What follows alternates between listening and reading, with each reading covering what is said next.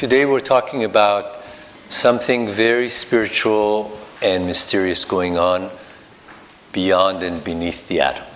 Even Einstein was very personally changed when he realized that underneath the atom, all of the classical laws of physics start to get distorted and changed. Because a law of gravity is not something you can uh, negotiate. In this realm, if you drop something, it's just going to be pulled down by gravity.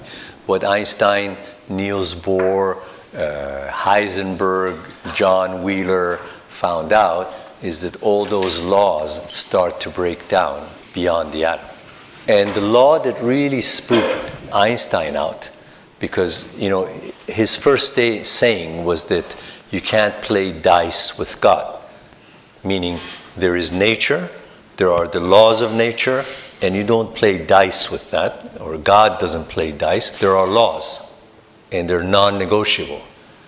And then, as he started to see the subatomic world, he, he was actually quite unsettled because he realized that there is something beyond the atom that only responds to human consciousness.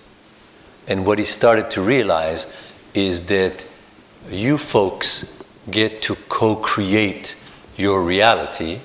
And why is that? Because there's a high vibrational field at the subatomic level that's intelligent and it responds to your recurring thoughts. This to Einstein was very unsettling. Why? Because then suddenly we had no laws of nature. In other words, if one of you never has money in his pocket, it's because your recurring question for 45 years is, Why am I poor? And that force simply mirrors you. When I went to Fairfield, Iowa, the first thing that grabbed my attention as an educated man, I started seeing very strong parallels between quantum physics and the ancient Vedas. I studied New Age for a year, and then I started to dive into really, really thick stuff, including Course in Miracles. I went for the thickest stuff the poet Rumi, uh, Christ. Uh, I went for the thick stuff to see what they're saying. And then very close parallels between physics, modern science, and the scriptures. For example, the scientists called the string theorists and the M theorists, they're saying that space is not empty, that there are strings of energy in space, and that that string of energy is not dumb. It's not like electricity, it's smart electricity. Take that theory, string theory, exact same thing is in an ancient book called the Spanda Karikas. All this is available through Amazon. Spanda Karika with two Ks. Spanda Karika says Akasha, space, is not empty. Space is throbbing. And that throb is called Spanda. And Spanda is kind of defined as the heartbeat of God or the heartbeat of the universe. In other words, the planet Earth is throbbing at 7.8 cycles per second. The planet Earth throbs. Obviously, we can't see it because we're in the trees right now. But one of these days, we're going to have the sensors to see that the Earth is doing um, um, um. That's what I saw in Samadhi. All I saw in Samadhi was a throb. But the throb is intelligent, and the throb is pure, pure love. You know, love is not a mood. You know, we can't say, because I was heartbroken through a divorce six years ago, uh, I cannot love anymore. Love is an instinct. Just the way you need drinking water, you need love. Love is not a mood, so you cannot be out of the mood to love.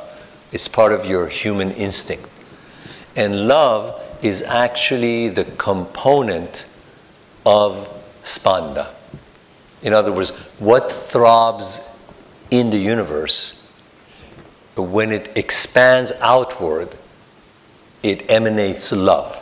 So, love is the component of the heartbeat of the Creator.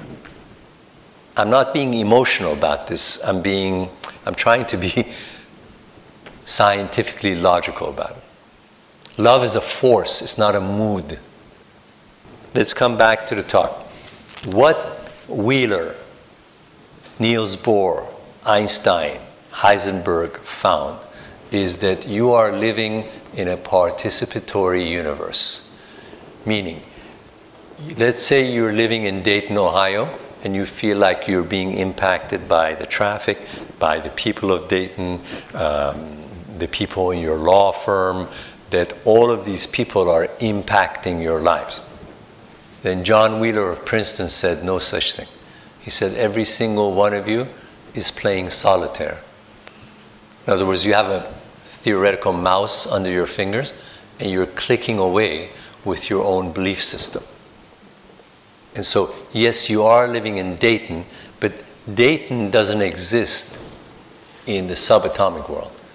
Iran and Dayton are the same to that force. There are no flags, there are no boundaries. it's like the wind. The wind can go from Dayton to Australia. So there's no flags because we're dealing at the level of the atom. And what do we mean by participatory world? I'll give you a real scientific example. There is something called a, an electron uh, microscope. With an electron microscope, you can see the phenomena of an electron. An electron has two qualities which makes it really spooky. Uh, you know, a scientist will say to you, something is either in existence as a unit, as a visible unit, or it doesn't exist. The electron does this to the scientist. The electron says, if you're watching me, I will appear as a unit. If you stop observing me, I will melt back into a waveform. So, you know, this really started to get to the quantum physicists like, do you exist or not? And the electron says, it depends if a human wants to observe me. Hearing what I, what I just told you, you can now take this statement and make it larger. You say, Kambiz, if a component of the atom only appears if Tony is watching it, and the atom is in charge of making up the whole world, then, then we're living in a very spooky place because the atom is what creates your life, your body, your circumstances, your automobile, everything. And then within the atom, we have something that says, I will appear in the way that you want me to appear. You see that, that experiment with the electron? A component within the atom says, I will only appear if Lana wants to see me. What does that tell the scientists? It says that the building block of life responds to your observation. There is no reality until one of you wants to observe a particular reality. You know, the joy of life psychological component. Why do I go through that model of an event occurs, you form a perception of what happened, you form a core belief about what happened, your beliefs affect your behaviors, your behaviors create predictable results, and then you have the proverbial I told you so or self fulfilling prophecy. Why, why do I make one third of the joy of life teaching the self fulfilling prophecy? Because it's related to quantum physics. In other words, each one of us in this room has a self fulfilling prophecy, and we don't know it. We're like the spider who creates his own mansion with his own saliva he lives in his own saliva, thinking that this is home. But you created it. And every one of us in this room has continuous, invisible assumptions.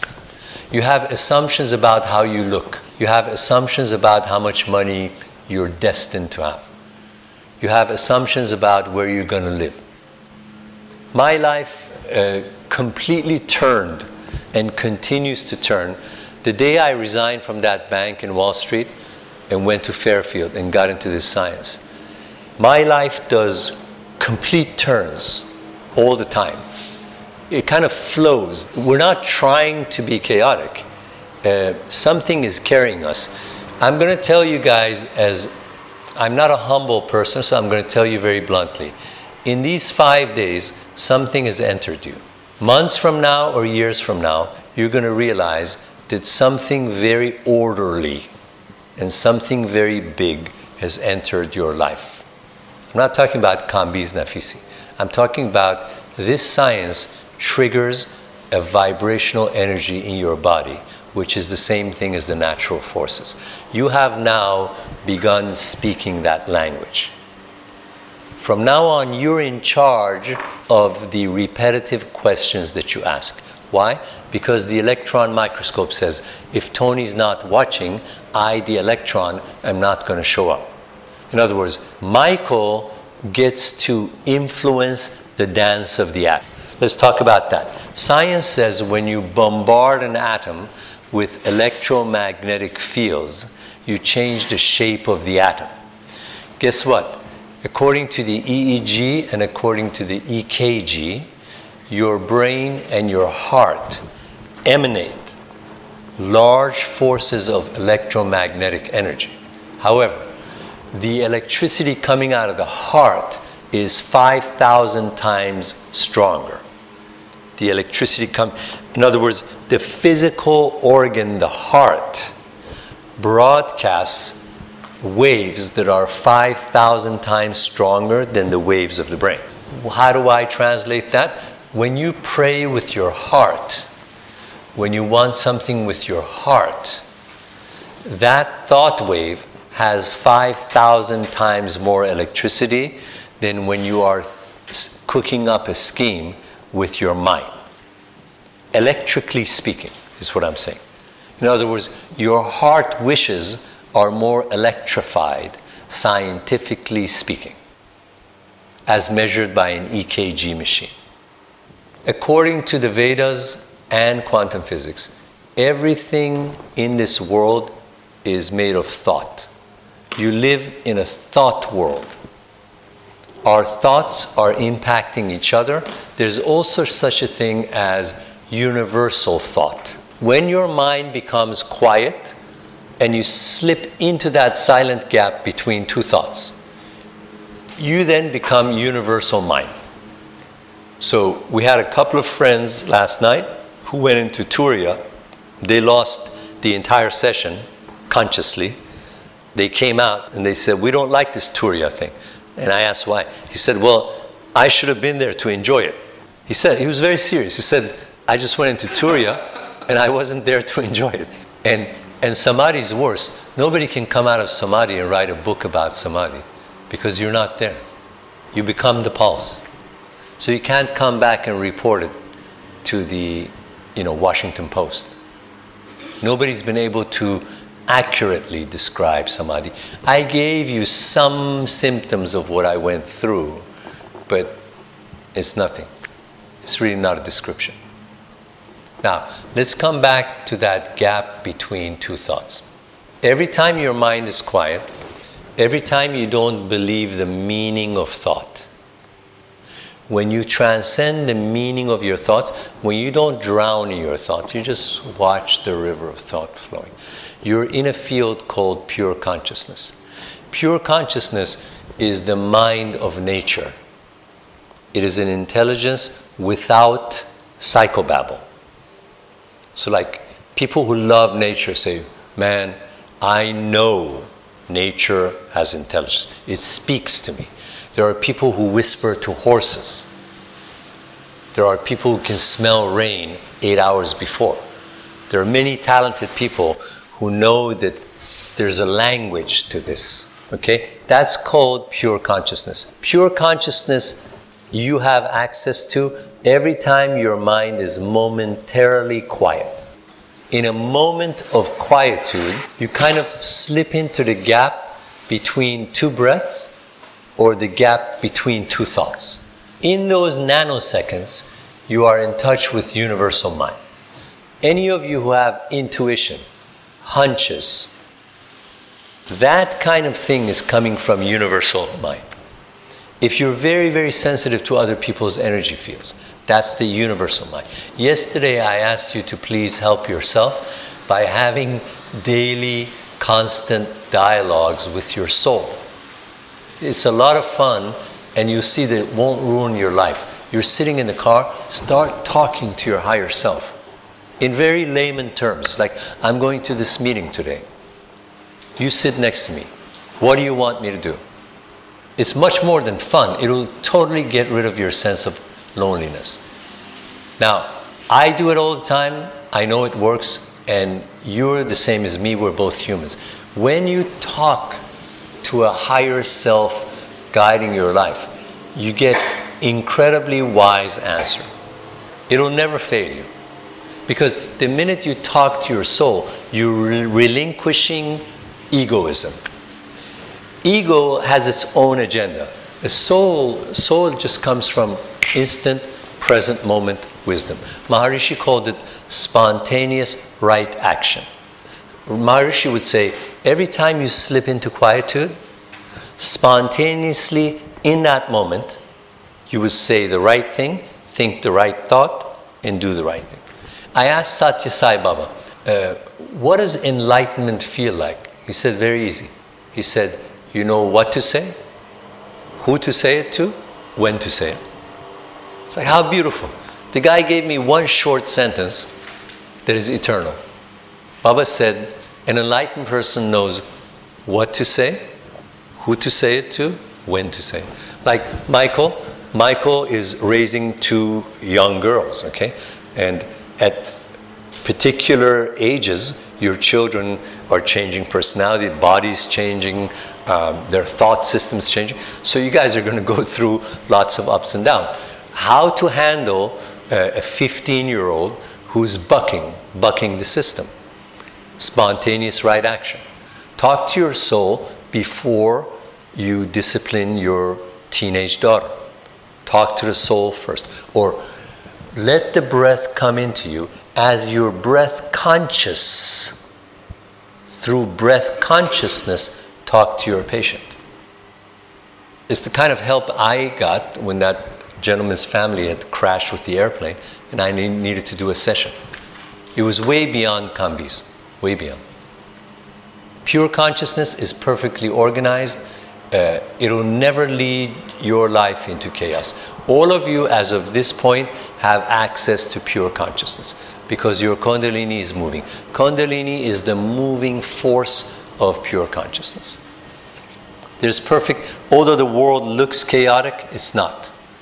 The actual subatomic uh, foundation of the world is organized.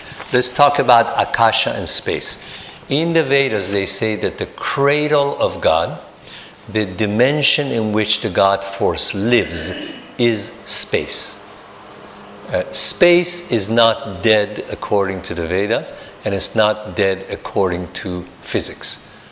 Space vibrates with something. Now, how do you use to your benefit the statement I just made? It's like, Kambi says space is not dead and it's vibrating with something alive. How do I use it in my life? Very easy. When you're walking this campus, you walk this campus, once in a while, take your attention to the periphery around you and say, Hi, are you with me? There's a very powerful exercise in the Shiva Sutras. It says, when you're walking on this grass, take your attention to the center of the sky and imagine that the vibration of Om is raining on you. Shiva Sutra says the world has a belly button. It's called the uh, Maha, Maha Chakra. Uh, the world has one, something like a black hole, according to Shiva Sutras. From that one hole, the sound of God um, is raining down on all the planets.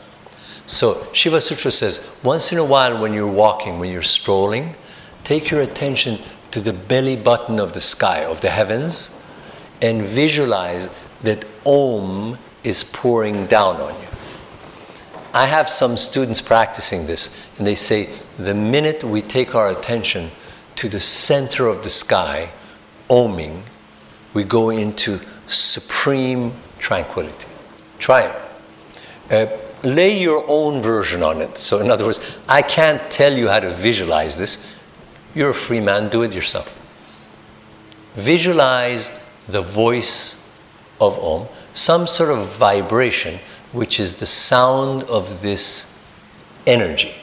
Yoga says that this energy has a sound to it. And if you visualize that sound, the sound will calm you down. See, this is, this is audio, but it doesn't have to be audio. It can be at the center of your heart in quietude. Space is very powerful. Uh, if you ever stare off into space, your mind will immediately quiet down. Find a cloudless sky, look up into a cloudless sky, and imagine that you're a spaceship. And imagine every time you exhale, you're going deeper into the blue sky. If you do that exercise, your mind will immediately empty out.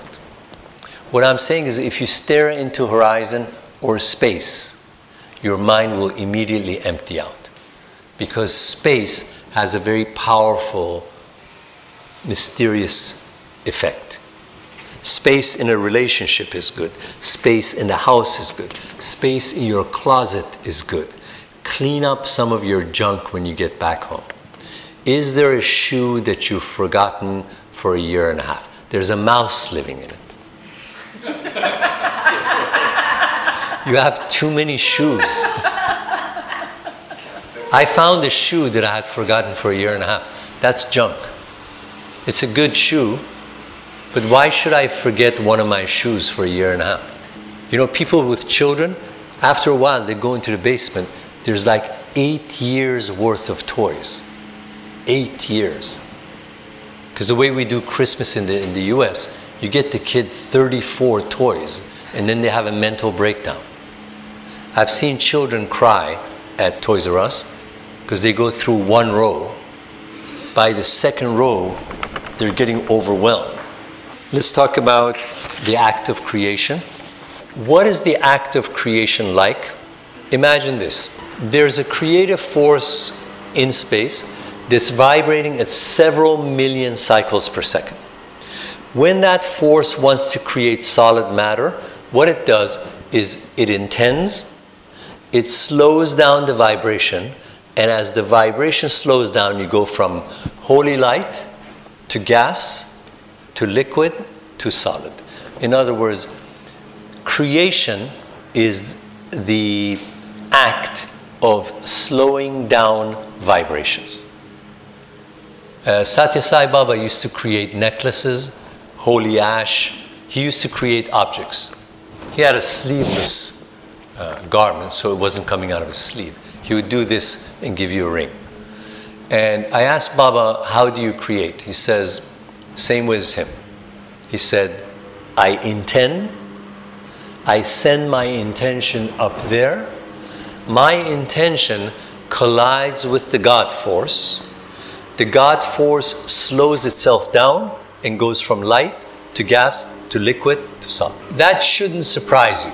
Andrew Carnegie had a work desk. In the work desk, when he died, they found a piece of paper that said, I intend to make lots of money in the first half of my life give it all away in the second half. That's exactly what he did. In other words, all of you are bombarding space with your own assumptions. But the question is, which assumptions are you sending up to the heavens? Most of us are mismanaging the repetitive thoughts that we're throwing up. If today, if between now and the next 90 days, you started constantly, constantly reciting something constructive for 90 days. Like you grabbed your mind and said, Hey, I'm the boss. I'm going to choose my thoughts. For the next 90 days, I say health, wealth, happiness. Anything you want. If you keep that up for 90 days, you see that your physical life on earth your material life is beginning to change. Going back to the electron microscope, that electron dances to your tune. It's the act of manifesting. But you have to be at the job, you have to show up. You have to show up. You can't do it through laziness. You toss out your vibes and then you show up at your job. The rest is none of your business. Simple being and grace. Just show up, be yourself, talk to the soul, and broadcast the right waves. The rest, in terms of am I going to hit a recession or not, that's none of your business. Because you think your name is Shadi, it's not. You're made of something else. And you know, successful people are like that. They just like their field. They have some way of praying or whatever. Uh, they keep it nice, loving family or nice, loving group of friends, and then they just show up. They show up because they love what they do. The worry is none of their business. Those people are very successful. As a matter of fact, they start leading 100,000 other people because everybody else is worried. You're the only one who's just showing up with a smile. God breathes in, God acts out. And then you start having followers because you're the only one who's happy in Davenport. Davenport is their town. Uh, is there anything faster than the speed of light? Yes, it's called consciousness. Speed of light is fast, consciousness is faster. What do I mean? Two twins, twin sisters. One is living in Sydney, Australia, the other is living in La Jolla, California. The one in La Jolla goes to get her appendix taken out. The minute the knife of the surgeon hits her lower stomach, the sister in Australia screams. We have millions of accounts like this. Some of you have had hunches about calling your child or your mom. This happens. How many of you have at least had one hunch that turned out to be right in a spooky way? Yeah. So that's universal mind. Actually, you're probably having it very frequently, but editing it. You know, because we're not, we're not comfortable with that kind of communication. If you learn to trust it, it'll serve you well. The best way to get in touch with it is to merge with the breath. So, faster than speed of light. What is that? Communication between two twin sisters. It's called consciousness. Uh, some of the ladies here who've had babies, uh, the first week that your baby was born, maybe your bedroom was eight yards away from the baby. In those days, there were no telephones in the crib, there was no walkie talkies. If your baby just shifted a little bit, you would wake up at 3 a.m. Mothers of newborn babies have ears that defy science. Am I right?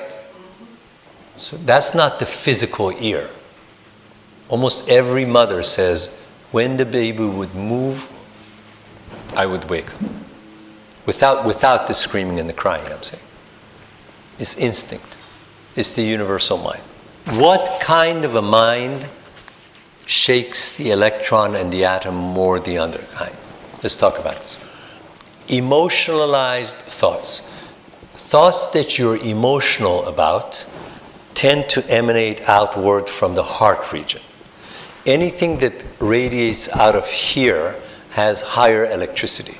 So, if there are things that you want to have in your life, see if you can get some emotion behind it. And you don't really have to try, actually, because the things that are important to you, you're probably passionate about, anyways. You don't know that you're doing it, but you're, you're emotional about the things that you want. Not the ego ones. The ego ones are this kind of stubbornness of the ego. They're not necessarily emotional. If you have two cars and you want the third one, the third one is probably not emotional. It's just egoism. Or whatever is extra in, in your life. Emotionalized thought, second one. How long have you been thinking about it? The longer you keep one thought, the more you magnetize that one thought. Bill Gates started thinking Microsoft at 15 and a half.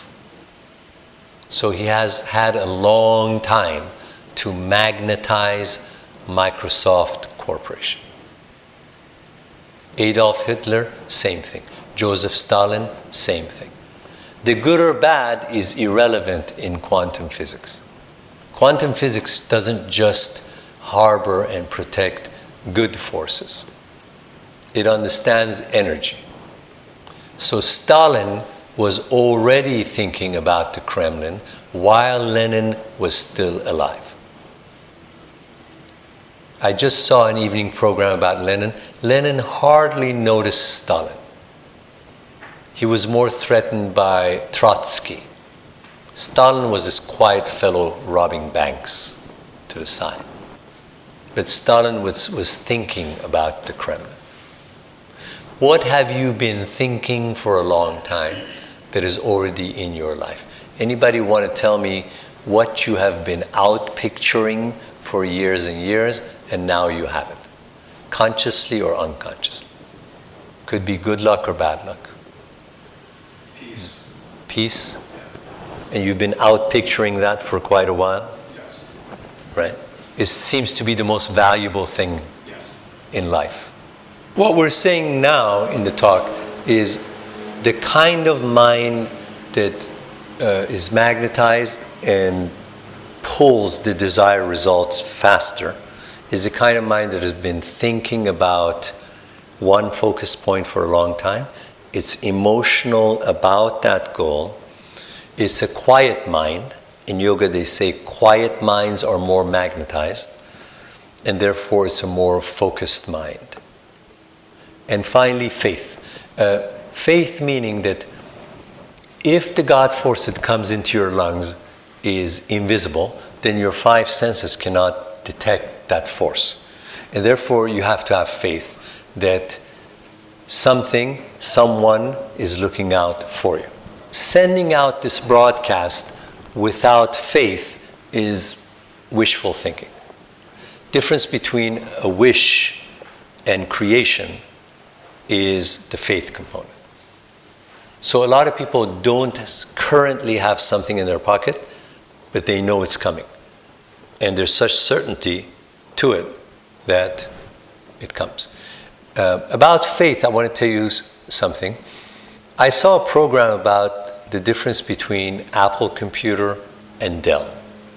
And the speaker, this was a TED.com speaker, he said the biggest people on earth are the ones who know why they are doing something instead of how they are doing something. And then he started talking. He said, Do you know why on a rainy day, on a cold, miserable, rainy day, there's a one mile line, waiting line outside an Apple store because the Apple 7 has come out? He said, They are not lining up for the iPhone 7. He said they're lining up for Steve Jobs. And then he started to getting into this talk. He said, Look, you go out to Best Buy, and the computer seller will, salesman will tell you, this computer has two gigs of memory, eight gigs of RAM. Uh, it's got 10 hours of battery life for $299.99. And then he said, Steve Jobs never ever came out to the audiences and said, I sell computers. He was saying that Steve Jobs would come out to you and say, I am innovation. Every employee of mine is at the leading edge of innovation. And the point was this if you have a fire in your eyes, everybody's going to burn in the fire of your eyes. In other words, you're a clinical psychologist. You look at somebody in the eyes and you say, My promise to you is that you have my full support, you have my full attention, and we will work together until you are feeling better. If there's fire in your eyes when you say that, the patient is not buying your services, they're buying you. So the question is do any of you have a fire in your eyes when it comes to a particular circumstance? It could be gardening, it could be psychoanalysis, it could be massage, whatever. People are being drawn into the fire in your eyes. It's electrical, it's, it's energy. You're not selling a product. Have you ever thought about the Apple store versus the Microsoft store? Go into a shopping center and take a look at these two stores. They're both selling top products. There's a difference in energy. It's almost like uh, the soul of Steve Jobs is going through these stores. Lines and lines. Uh, on a cold, miserable winter day, see how many people are lined up under the rain for the Samsung Galaxy. It's a great product, tough competitor. It's a, it's a phone. The Samsung Galaxy is a very, very tough competitor of the iPhone. How many people are waiting in the rain for it? I was in Amsterdam, went to get a bagel first thing in the morning. People were getting drenched in fog and rain because the iPhone 7 was coming out. Spanda, spanda is an eternal movement. The spanda comes outward to create. That's when it loses energy. It goes inward to go into silence. So, according to the sutras, every time you go inward, you're gaining energy, and then you take that res- reservoir of energy, send it outward to create from inside out. But according to yoga, your inward stroke is what's charging you. So your challenge is to take some time every day to go inward to recharge. Inward stroke is called anmesa. Whenever any of you go inward, you're charging yourself. You go inward, charge yourself, go outward and heal people or do business, whatever if you don't have a way of going inward, your, your battery is getting drained. You have to find some way of going inward and recharging. Every time you go within, every time your gaze goes within, you're gaining energy. Every time your attention scatters outside, you're losing energy. So the formula is this the formula of an enlightened person. You start with an inward stroke, you go to the outward stroke, inward stroke, outwards. That's as simple as life is. Meditate, act, meditate, act, meditate, act. Simple formula of life. Meditation has different forms. Some of you are in love with prayer. Same thing. Prayer, Wall Street, prayer, Wall Street, prayer, Wall Street. Life is a lot simpler than we think. We complicate life. What is the enlightened life? Believe that you made it. One in 300 million, you made it. Your life is here because of a purpose.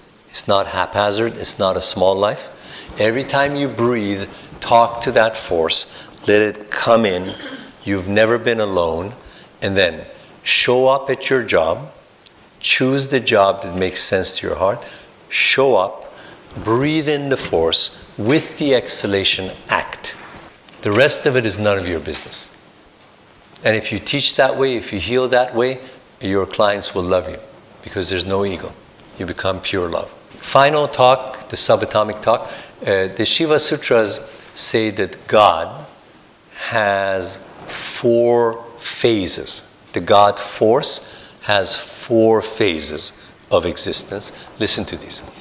The highest rawest form or essence of God is called Ananda. Ananda means absolute stillness in bliss, the God force celebrating her own glory. So, absolute stillness, quietude, deepest meditation is the closest you get to the essence of that throb. One step beyond that, uh, called Shiva, is God recognizes her own creative potential. So at first, the eyelids of, of God are shut. Deep, deep meditation, samadhi, and pure bliss. There's no movement. Second, a little blink, and the God force recognizes that I am the one power, there's no other power, every other power comes from this one power, Shiva. It means the God force wakes up to her own potential that from within me I can create anything. That's step two. Step three, Icha. Icha means the Lord decides to create matter out of energy. See, the Shiva Sutras say before creation happens, the God force decides and intends on creating. In other words, any one of you who made it one out of 300 million to that egg cell, there was willpower to live. So, Icha means willpower of the God force. Final stage, Shakti, the God force moves and does something with the creative ability. Now, think of your private lives, same thing. You have four stages. Ananda. Ananda means at, in one millisecond, you're at complete rest. Complete rest. There's no movement. Like you're watching the fire in a fireplace and it's snowing outside.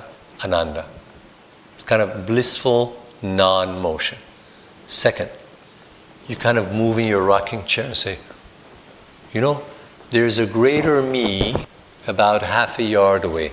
What if I pull on a piece of rope and I pull myself to that greater self? I just taught you an NLP exercise. Listen to this exercise. Close your eyes. Imagine right here there's a greater Rochelle, right here. So then you close your eyes, you pull on a rope until you move into that other Rochelle. When you move into her, you visualize greater money, greater self potential, greater physical ability, greater intelligence, whatever.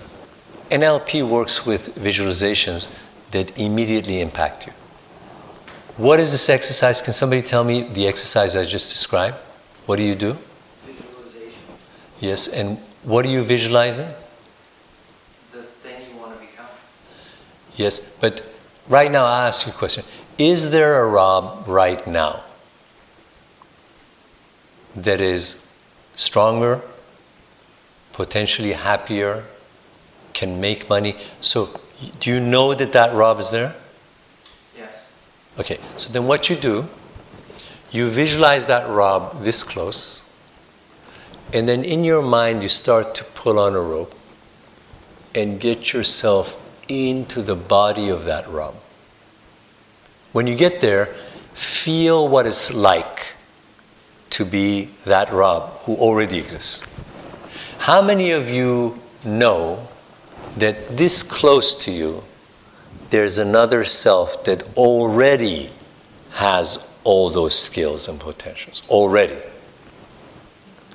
In other words, this is not a motivational talk. How many of you know that already there is a greater self? So it's not a rah rah talk. You know he's already there. So the question is, why don't we pull on that cord? NLP is a visualization thing. You pull yourself, and then when you go into the belly of that other Rob, sit there for a moment. What does it feel like to be in that other Rob? What does it feel like? In the wallet, in the emotions, in the love life, what does it feel like to be in that other Rob? That's the exercise. So, four stages of the God force absolute bliss, non movement, Ananda. Shiva. I wake up and I realize I have a greater self, potential. Next, Icha. What is it? Is it Nike that says, just do it? Yeah? The, the just do it is Icha. In other words, the God force decides to create you one sperm cell out of 300 million. That's willpower. All of you are here because you will to live. Next, Shakti. Get out into the street and act. Questions about the talk this morning. Space is not dead. Spanda, the heart throb of God, the four stages of God, the kind of mind that manifests faster. It thinks a long time about one thing. It's emotional about that one thing. It is very focused on, on that one thing. And it has faith that it is accessible. The electron only appears when the human wants to observe it. What does that mean? In the subatomic world, you get to manifest what you want to see. There's no other reality. Every one of us is a spider living in our own saliva in this room. Every one of us thinks that our reality is real, just like the spider. This is why the psychological portions of my teaching goes like this. An event happens to you, you create a perception of what just happened. You keep rehearsing that until that becomes your core belief. At the end, you have, you have an I told you so. You have a self fulfilling prophecy. Every single person in this room is living in their own self fulfilling prophecy.